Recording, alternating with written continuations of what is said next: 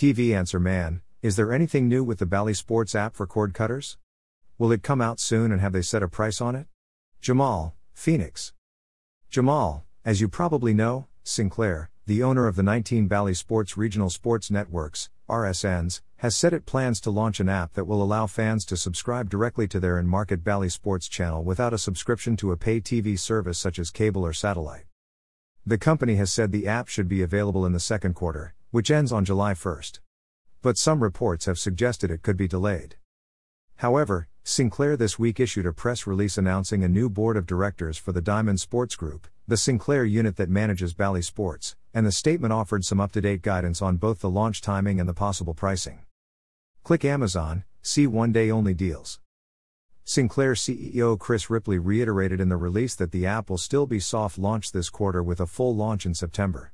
The executive said the initial launch will include five Major League Baseball teams. Sinclair now has digital rights deals with Detroit Tigers, Kansas City Royals, Miami Marlins, Milwaukee Brewers, and the Tampa Bay Rays.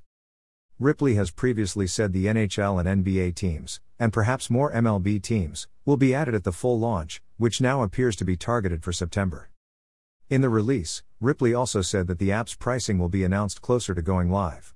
But he added that it is anticipated to have an attractive price point as compared to other similar professional sports DTC, direct to consumer, offerings. That would suggest the price will be comparable to the cost of such plans as MLB TV, $139.99 a season or $24.99 a month, NBA League Pass, $199.99 a season, $28.99 a month, or the NFL Sunday Ticket, $293 a season for the base plan, with the New York Post reporting last year that Sinclair was considering a $23 a month price point, something around $20 to $25 a month sounds right.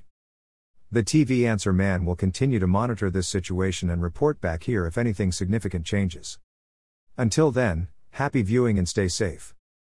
Need to buy something today? Please buy it using this Amazon.com link. This site receives a small portion of each purchase, which helps us continue to provide these articles. Have a question about new TV technologies? Send it to the TV Answer Man at swann at tvanswerman.com. Please include your first name and hometown in your message. Phillip Swann. At Vanserman.